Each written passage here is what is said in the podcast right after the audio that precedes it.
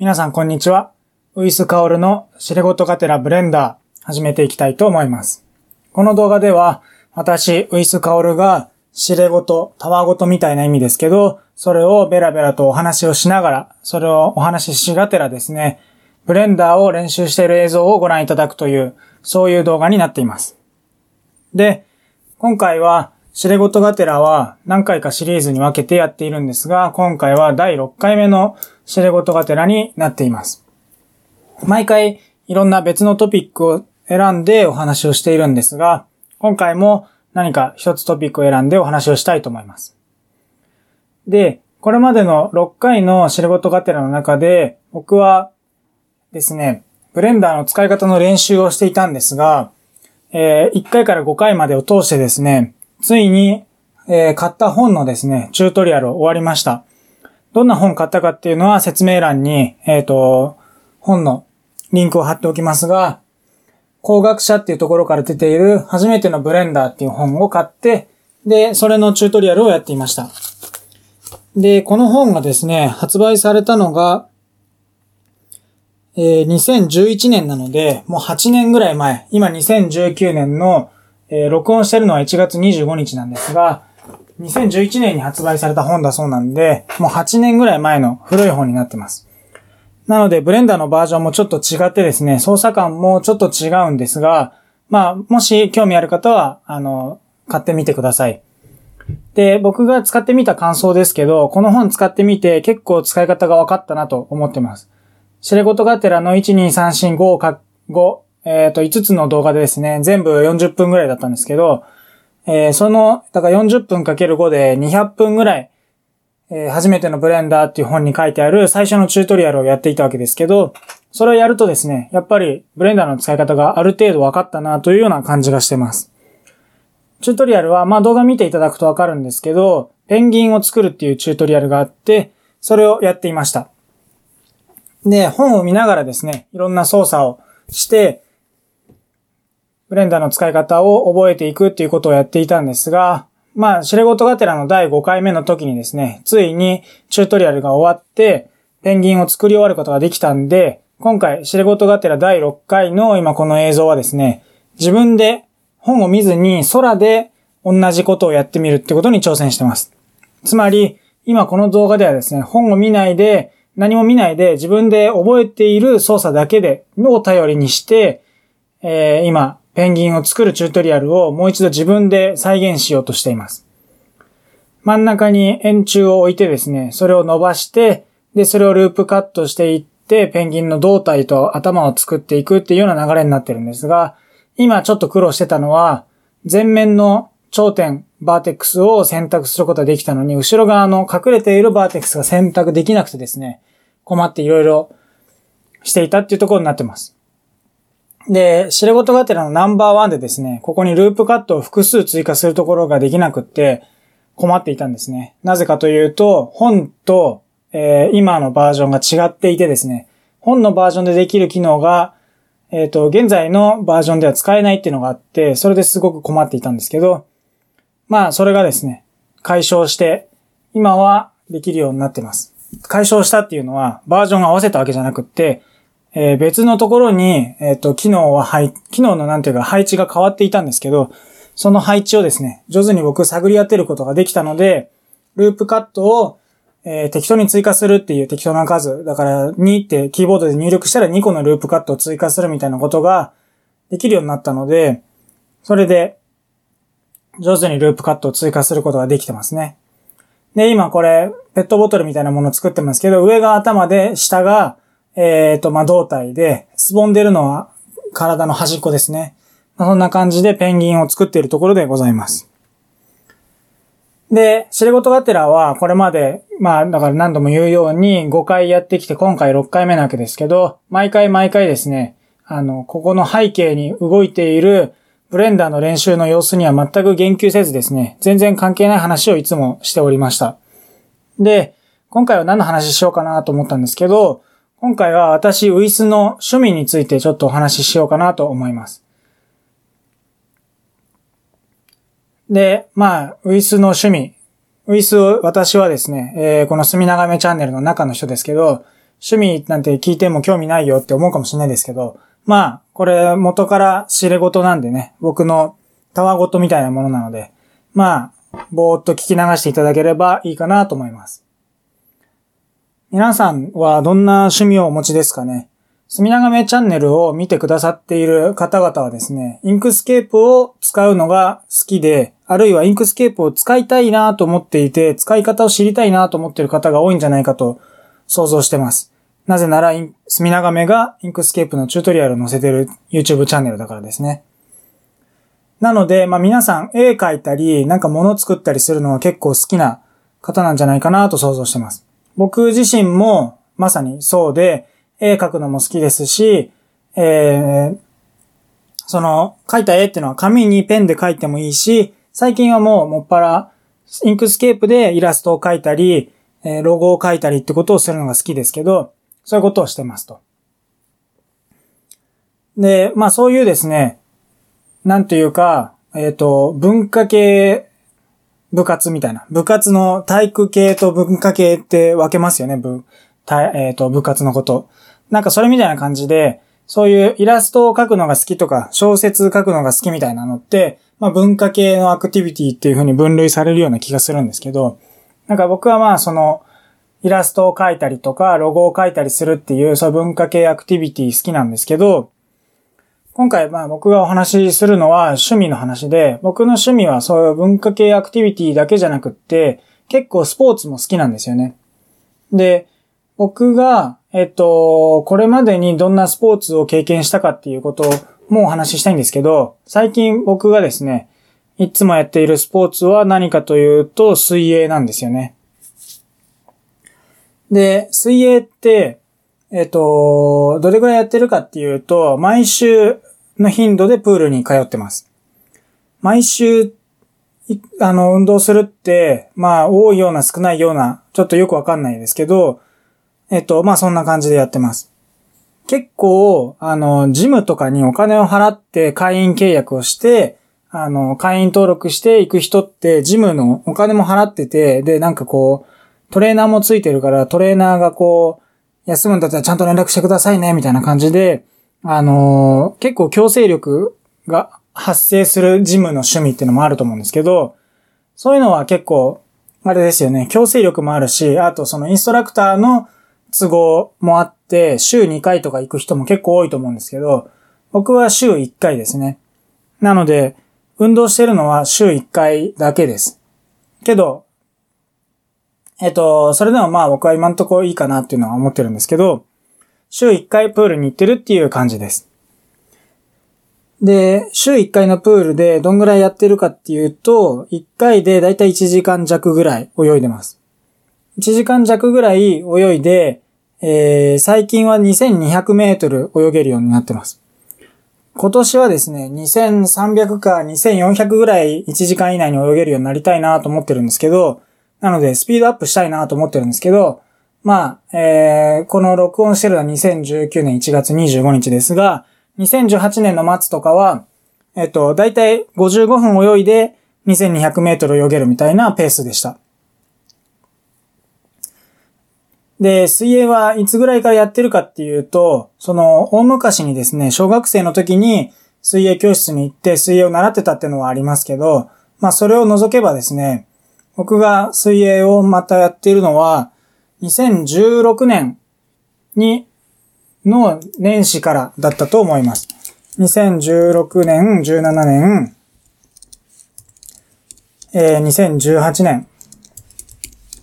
と、まあ今年もやってるんで2019年もちょっともう始まってますけど、まあこんな感じですね。なので僕は毎週プールに通い始めて、えー、4年目ですという感じです。3年間はもう毎週プール通っていて、2019年は毎週プール通い始めて4年目という感じです。で、2016年の1月から始めていたんで、えっ、ー、と、本当にちょうど3年経ち終わって4年目に入ったっていうタイミングですね、今が。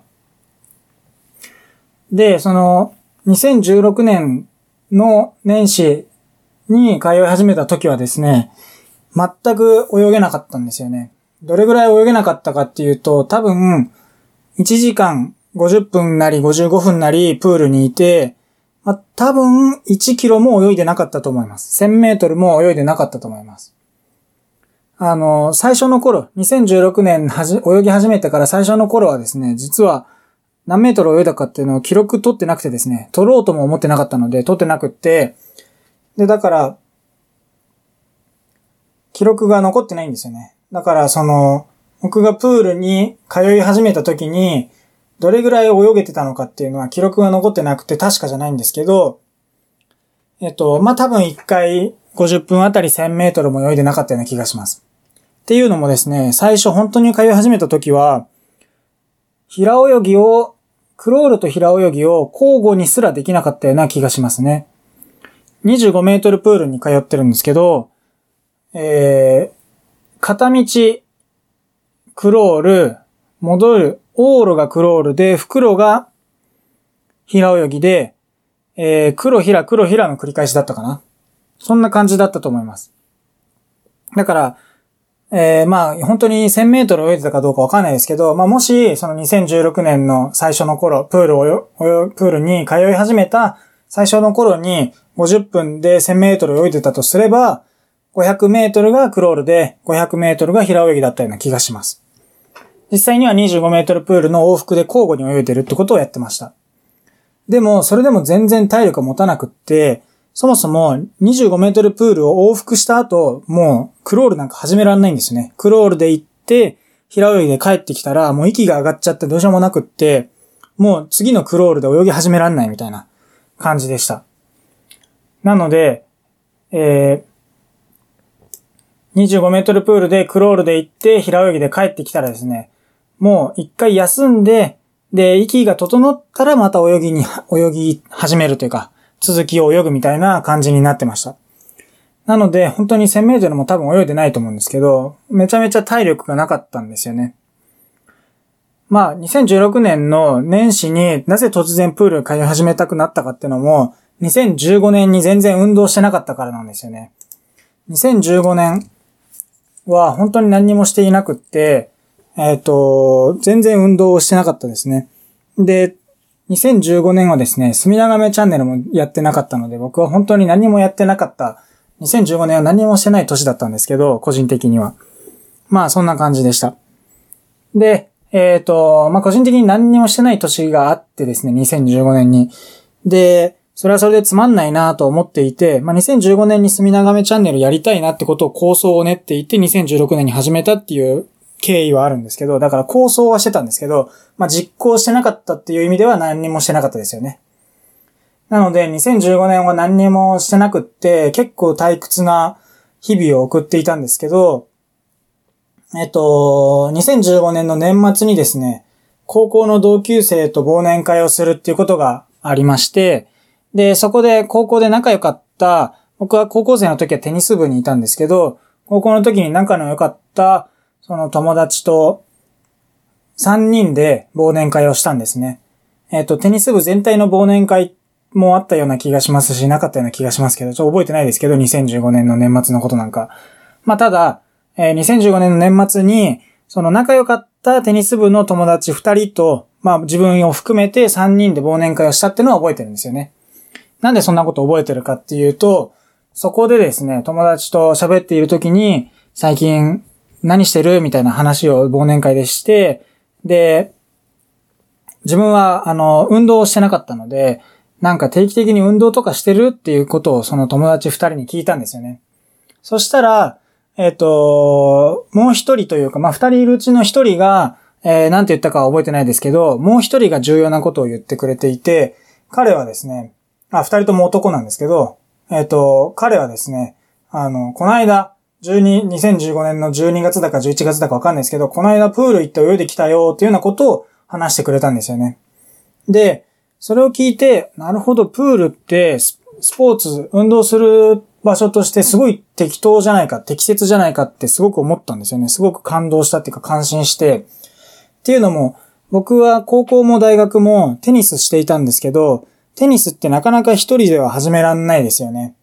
もし、えっ、ー、と、テニスをしようと思ったら、その、コートを予約するっていうのもありますけど、その、友達を呼んで、で、少なくともシングルやるんであれば、二人。だからもう一人呼ばなきゃいけないし、えっと、二人でずっと、だからコート1時間なり2時間なり取って打ち続けるとめちゃめちゃ疲れるんで、えっと、もう二人ぐらい呼んでですね、4人ぐらいにして、シングルやって、もう二人がシングルやって、今度4人でダブルスやってとかって、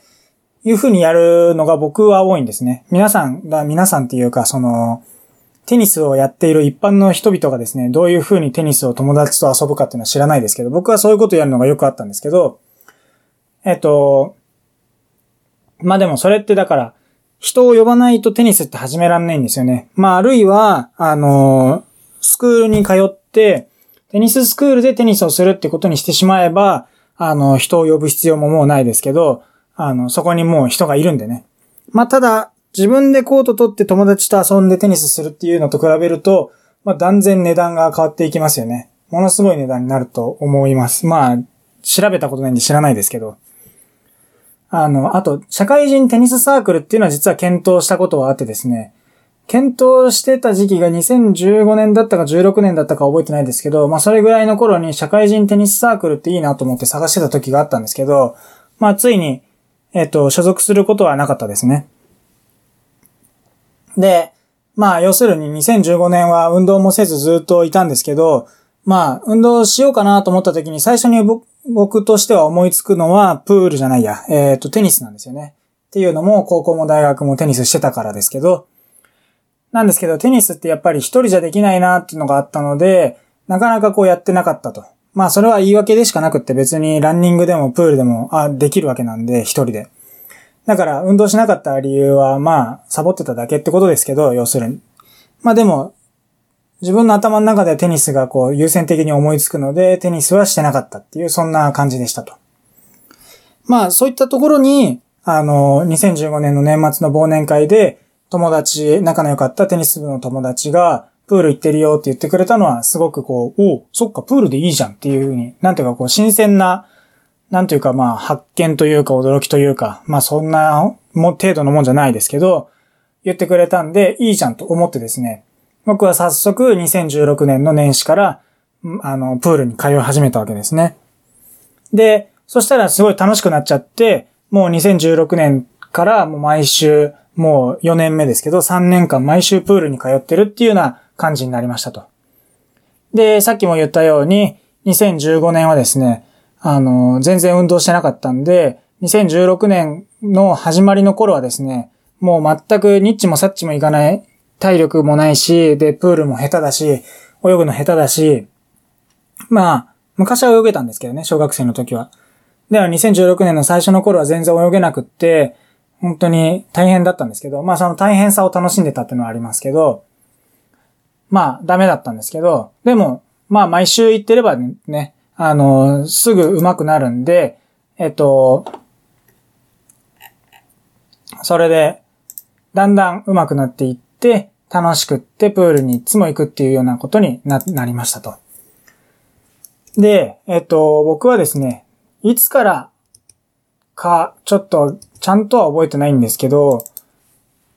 記録を、あ、まあ、記録ついてる日は、えっ、と、あ、ちょっと話を整えると、僕は実はですね、えー、2016年の年始からプールには通ってはいるんですけど、毎週通ってはいるんですけど、記録もつけてます。で、最初の頃はつけてなかったんですけど、途中から何メートル泳いだかっていう記録をつけるようにしたんですね。それで、えっ、ー、と、2016年の11月、あ、12月11日から記録があるんですけど、だから、えー、2016年1年間泳ぎ終わって、年末頃に突然、そうだ、毎週、毎週泳いだ距離記録しようと思いついたんですよね。で、16年の12月11日から、まあ多分2週目とか1週目ですかね、これは。2週目ですかね。12月の2週目にですね、突然距離を記録することを思いつきですね、記録を取ってますと。で、2016年の12月11日はですね、55分かけて2000メートルぐらい泳いだみたいですね。で、えっ、ー、と、この記録をですね、ずっとつけていて、で、2016年はなので1年間ずっとプールに通ってはいたんですけど、記録を取ってなかったっていう都合で、記録は残ってなくって、2016年の12月からちょっとだけ記録があるんですけど、17年、18年はですね、この2年とも毎週プール通ったし、さらにその泳いだ距離を毎週記録つけていたんで、えっと、どんぐらい泳いだかっていうのが残ってます。で、2017年は結局どれぐらい泳いだか、泳いだかっていうと、1年間で、えー、6万1200メートル泳いだみたいですね。61キロ泳いだみたいです。で、2018年はどれぐらい泳いだかっていうと、8万300メートル、80キロぐらい泳いだみたいですね。で、2016年はどうかっていうと、記録をつけ始めたのが2011じゃなくて、12月11日なので、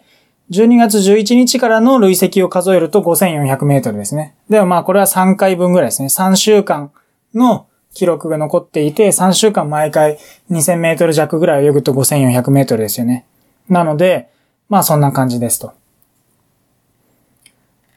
で、この2年間、2018年と2017年はですね、記録が残っていて、ああ、こんなに泳いだなーってのがこう積み上げの、なんていうかこう階段グラフみたいなのを自分で作ってですね、こんなに泳いだかーってのを見てるんですけど、結構やっぱりこうやって記録が残ってると嬉しいし楽しいなっていうのは思ってます。で、2017年も18年も時々平らなところがあるんですよね。17年で言うと、えー、3月末ぐらいから、えー、あ、違いますね。4月末ぐらいから5月頭ぐらい。まあ、ちょうどゴールデンウィーク挟んでるぐらいのところが平らなのと、あと、えー、9月のちょい手前ぐらい。まあ、んまりこう、平らに見えないかもしれないですけど、2個ぐらいポチッと上がってるところがありますけど、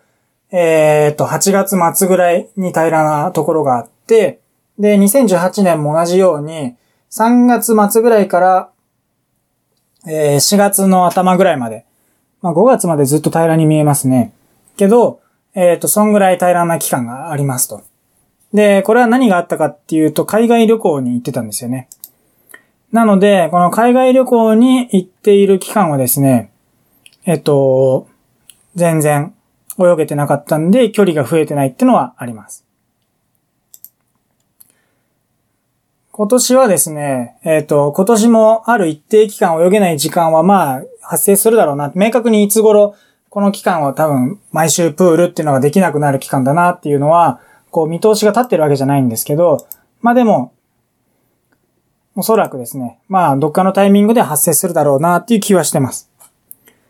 でもですね、今のところ、あの、毎年、その累積で泳げてる距離っていうのは伸びているんで、とか言ってもですね、2016年はそもそも記録が半分以上、半分以上どころか11ヶ月分残ってないので、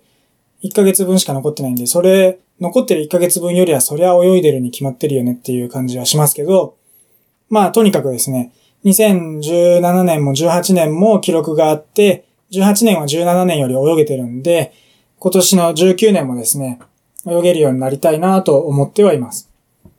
で、まあ17年と18年の伸びの差って何かっていうと、要するに17年は、えー、4月と8月ですね、に2回海外旅行に行っていてプールに行けない時期があって、18年は1回しかなかったから、距離の差があるっていうのはもちろん、あまあ可能性としてはありますけど、まあでも、実はですね、2018年、去年は、もうちょっと意識的に1回あたりに泳ぐ距離を増やそうってことを考えてました。で、何やったかっていうと、2017年はですね、毎週2000メートルっていうのを、えっ、ー、と、基本の、なんていうかこう、泳ぐ距離にしようと思ってたんですよね。17年は、時々2350メートルとか、えー、2500メートルとか、泳いでる時もあるんですけど、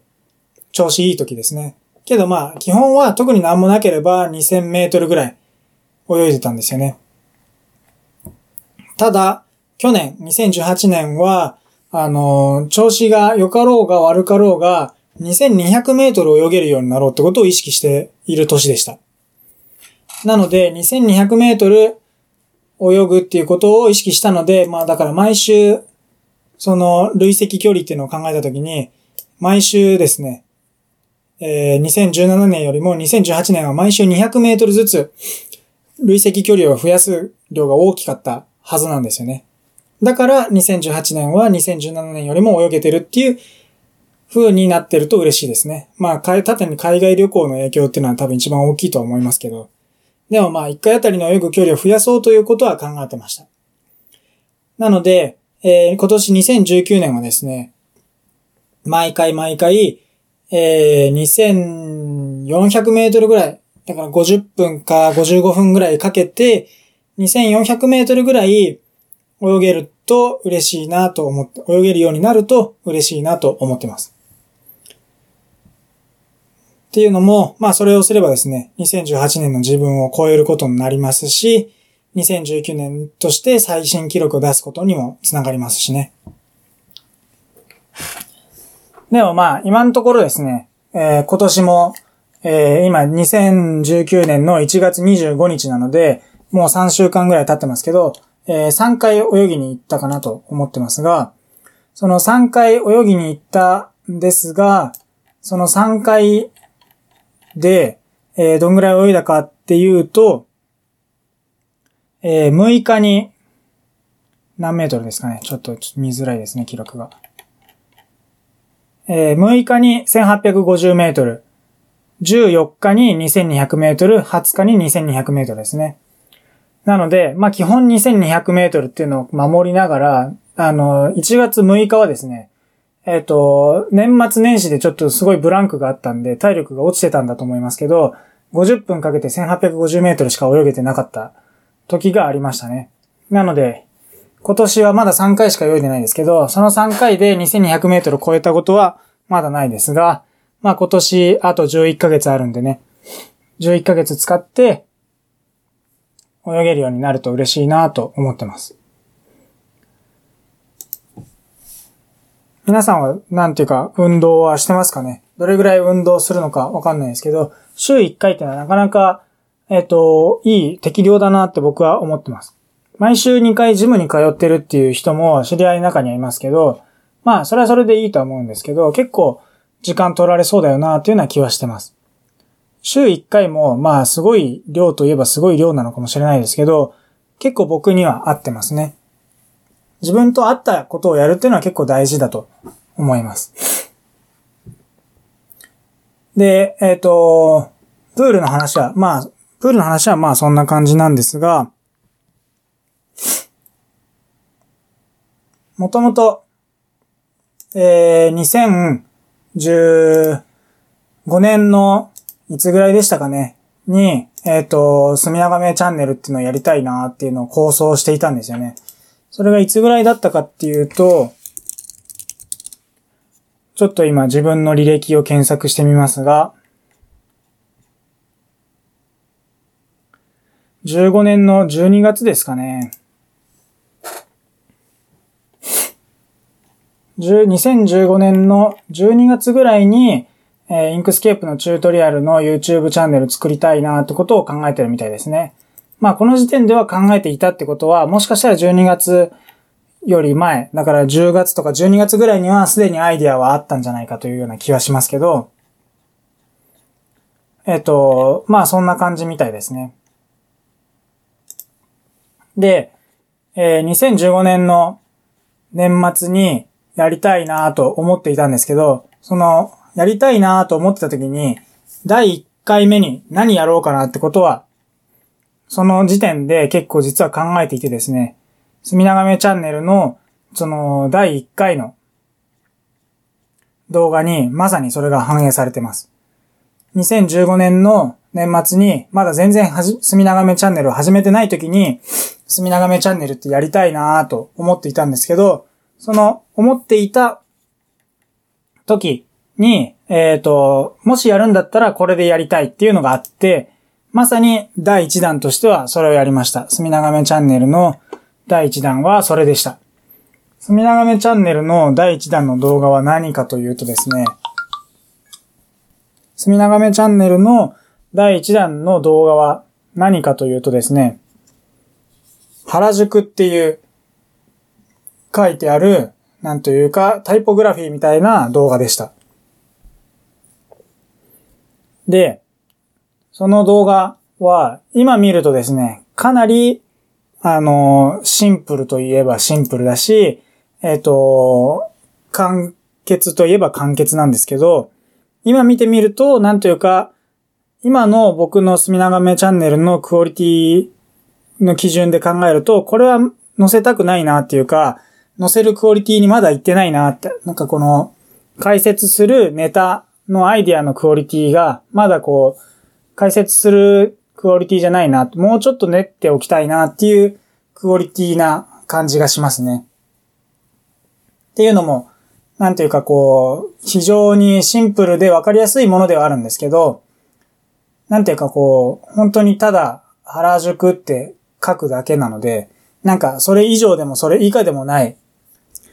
なんというか、あれかなりシンプルなネタにしかなってない。かなりシンプルなネタだし、かなりシンプルなネタにしかなってないなっていう感じで、ちょっと物足りない感じはしますね。ただですね、このネタも、まあそれなりに、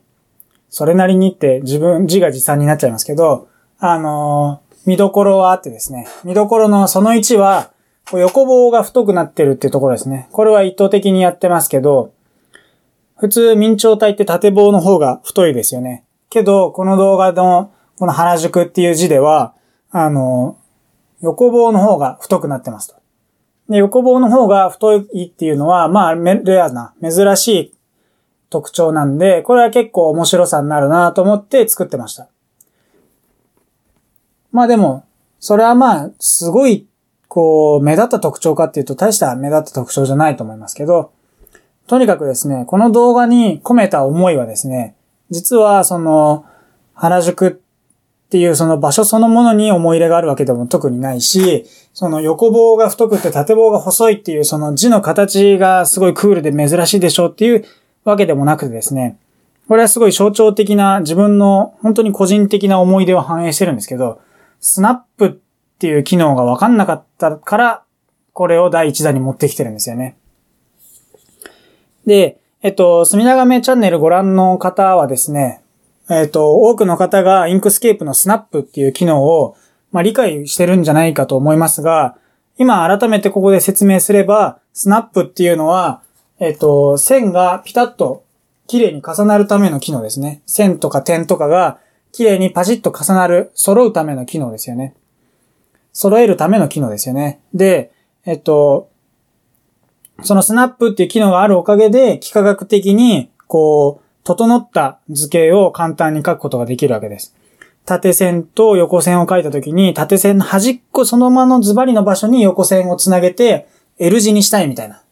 いうようなことを考えたときに、スナップができるおかげで縦線の端っこにドぴったりなところに横線をスパッと置くことができると。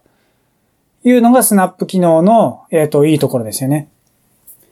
ただ、そのスナップって用語を聞いただけだと、その、何する機能かって、ピンとくる人、まあ英語わかる人はもしかしたらピンとくるのかもしれないですけど、ピンとこない場合もあると思うんですよね。というよりも僕はわからなかったんですよね。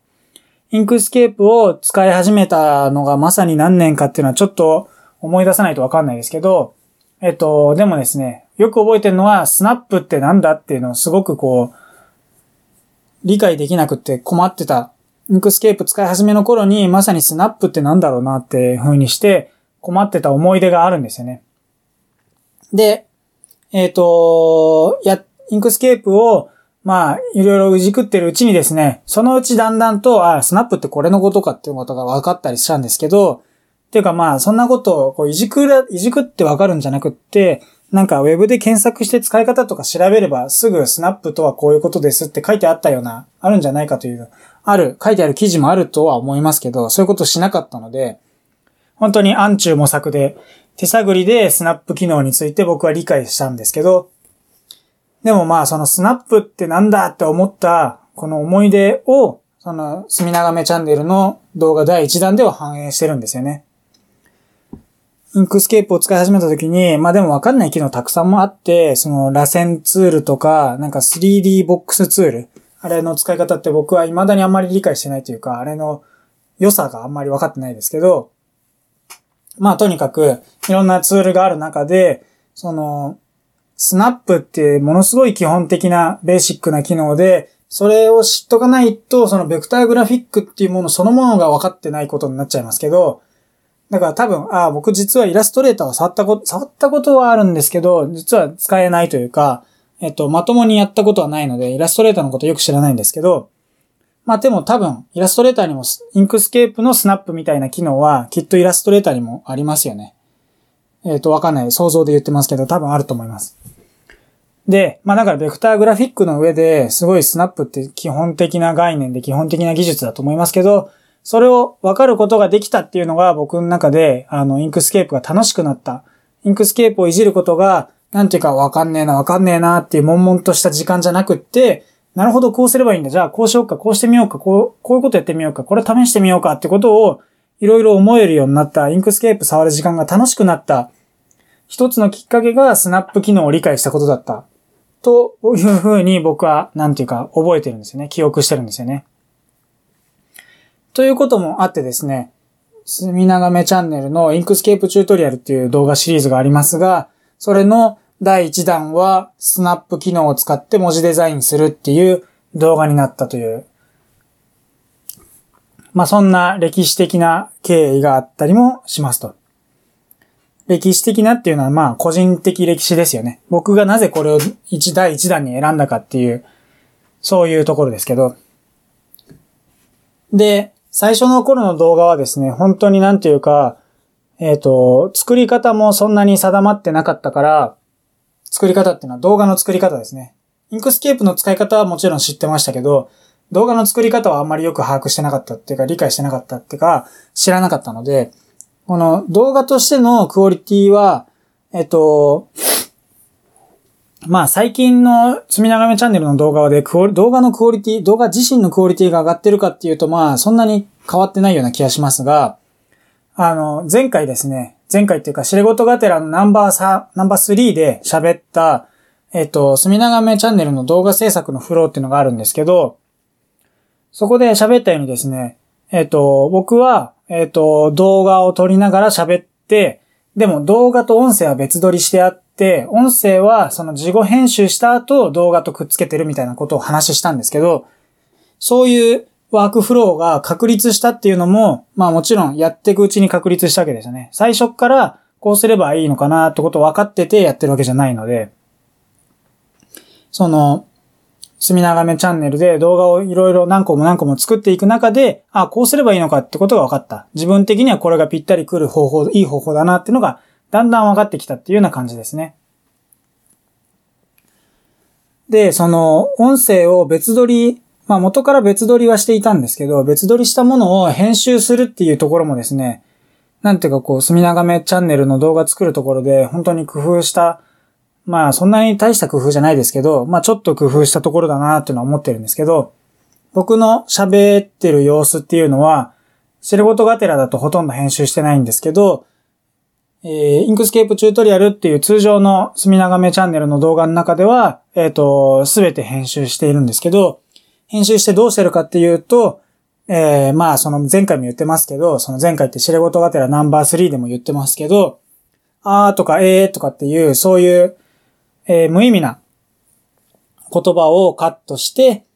で、えっ、ー、と、全体の、えっ、ー、と、音量を揃えるために、えー、コンプレッサーで音圧を揃えて、で、最後に音圧揃えたついでに、えっ、と、持ち上がってしまったホワイトノイズをカットするためにノイズ除去するっていう3つのことをやってるんですけど、そのワークフローも確立するのって結構やっていくうちに出来上がったというか、いう感じなんですよね。で、特に、あの、えーとかあのーとかっていうそういう無意味な言葉、無意味な発言をカットするのは、まあそれは聞いてりゃ誰でもできることなんで、音声を聞いて、えーって言ったら、その範囲ダメだなと思って、ダメっていうかその範囲いらないなと思って、範囲選択して、で、音量をえ0倍にしてやって、音消すっていうことをやればいいわけですよね。で、前も言ってますけど、 Audacity っていうフリーの音声編集ソフトを使ってますけど、それをやればいいだけなんで、えーとかあのを消すのは簡単なんですよね。ただ、その、コンプレッサーで全体の音量を揃えるっていう作業は結構簡単じゃなくって、まあ簡単ではあるんですけど、どんな、あの、設定がベストかっていうのは結構難しいっていうか、結構模索しました。で、あの、どんな感じかっていうと、今ちょっと覚えてないんで、 Audacity の画面を見てるんですけど、 Audacity で、えっ、と、音声全体にコンプレッサーをかけるときはですね、そもそもってか別に全体じゃろうが全体じゃなかろうが、あの、なんでもいいんですけど、コンプレッサーをかけるよって言ったときはですね、パラメーターが1、2、3、4、5、6個、7個あるんですよね。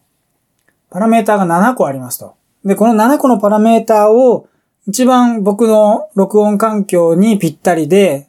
で、最終的なアウトプットも僕のイメージに近いものにするために、この7個のパラメータをどう設定するのかっていうのを模索するのは結構大変でした。そもそもコンプレッサーじゃない別の機能を使って音量を揃えようと思っていた時もあって、で、特にこの Inkscape チュートリアルナンバーワン、スナップ機能を使って文字デザインっていう、なんかピンク色の原宿っていう字を作る、スナップの解説をする動画がありますけど、この時はですね、えーとかあのも消してないし、で、音量を上げるために、コンプレッサーじゃなくて、単純に、えっと、何を使ったかな？増幅の機能を使ったような気がしますね。単純に波形をでかくするっていう。でもそうすると、音が割れちゃうんで、あの、聞きづらいんですよね。なので、スナップ機能を使って文字デザインの動画でも音を割れてます。なので、あんまり聞き取りやすくないんですよね。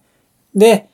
まあ、だからこそ、もっと聞き取りやすい音声にしたいなっていうモチベーションが僕の中にあって、えをとかあのとかを消すっていうのも途中で思いついた技ですし、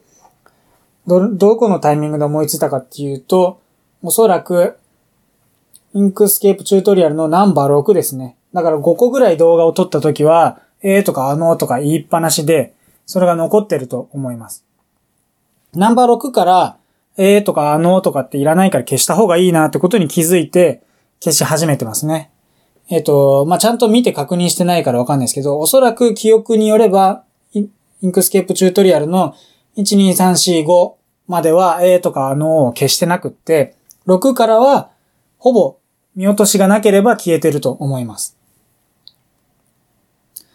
で、その、えーとかあのを消すのはさっき言ったように簡単ですけど、音音量を調整するっていうのは結構難しいと。で、このコンプレッサーの設定を今口頭で言って誰の参考になるのかっていうのはまあ微妙ですけど、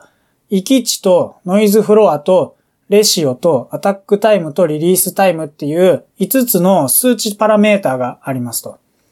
で、これは上から順に閾値はマイナス53デシベルで、ノイズフロアはマイナス20デシベルで、レシオは10対1で、アタックタイムは0.2秒、リリースタイムは1秒っていう設定にしてますね。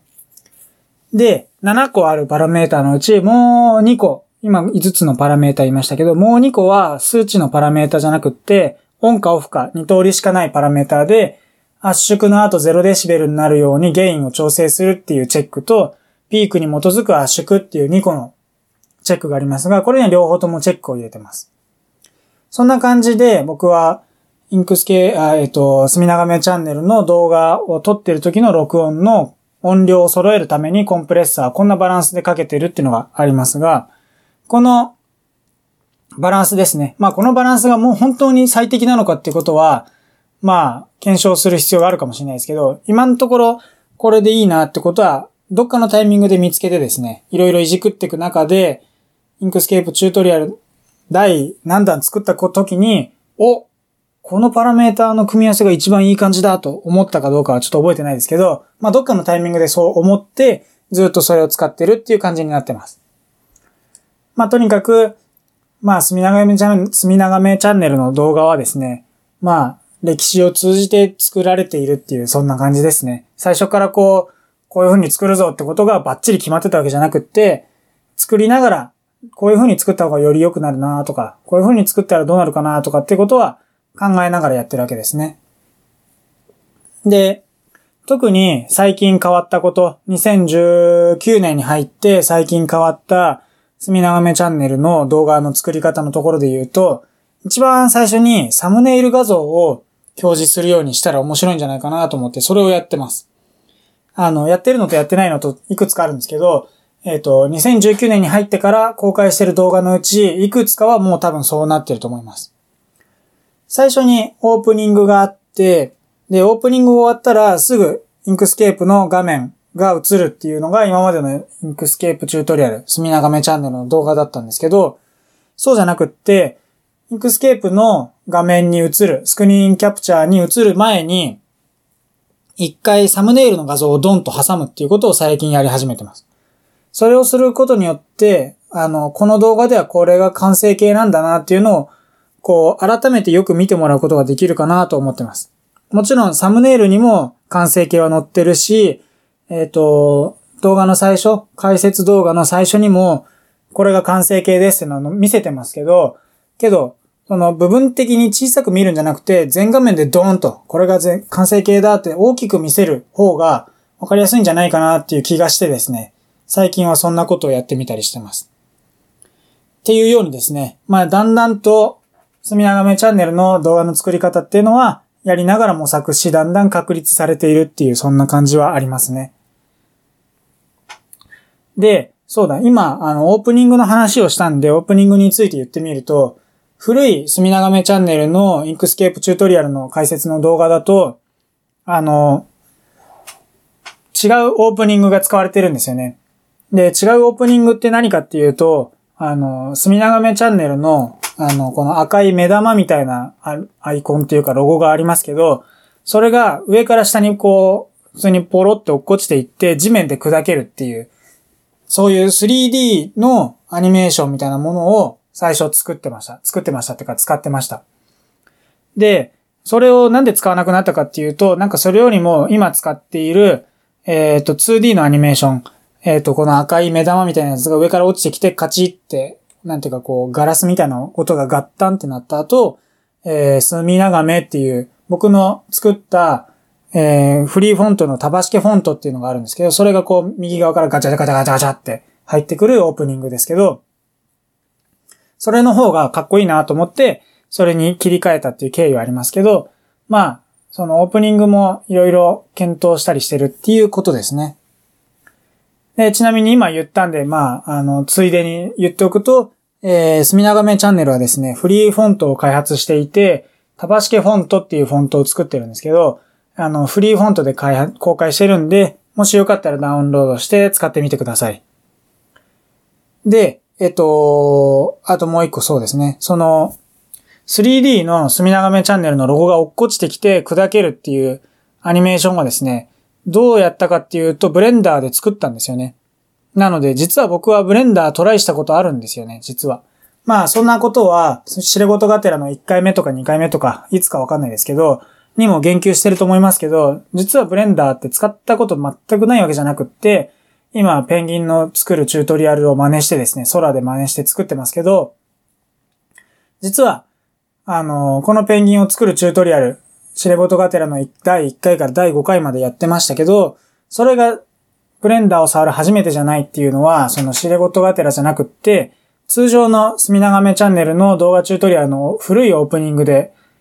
えっと、墨長めチャンネルのロゴがこう上から落っこちて砕けるアニメーションが使われていたっていうことからも、まあ、もしかしたらわかりますね。っていうかそれが一つの証拠になってますね。まあ別に僕が言ってること嘘じゃないので、その疑う必要ないですし、まあそもそもあと、嘘、本当ですねとか、証拠ですねとかっていうような話でもないですけど、まあ一つの、あまあ、証拠ですね。はい、そんな感じでしたと。で、えー、まあ、すみながめチャンネルそういう風に動画作ってますよとかっていろんな経緯でやってますよっていう話をしましたが、今ですね、画面に目をやると、ペンギンを作る作業が、まあ割と大詰めになってますね。えっ、ー、と、くちばしもあるし、翼もあるし、足もあるし、尻尾もあるし、で、形も大体できてるし、ってこんな感じになってます。これまで、知れ事がてらで5回、5時間かけて作ってたのが、今回1時間でできちゃってるんで、すごい上達してるかなと思います。ただ、スタイルは悪いし、なんかくちばしの長さとか、翼の分厚さとか平べったさとかがあんまり適切じゃないんで、上手にできてるとは言い難いですけど、まあでも、だいたいいい感じにできてますね。だから使い方はちゃんと身についたかなっていう気はしてます。足もなんかボテボテしていてダサいですよね。で、まあこれにあとはテクスチャー、えっ、ー、と、シームを入れて、切れ目を入れて、えー、テクスチャーを塗れば完成ということになるんですが、実は知れ事がてらの第7回ではそうじゃなくなります。それはまあちょっと期待して待っていてください。はい。まあこんな感じで、今回は、えっ、ー、と、水泳の話と、すみながめチャンネルの動画の、すみながめチャンネルの歴史みたいなところについて話してみました。はい、ご覧いただきありがとうございました。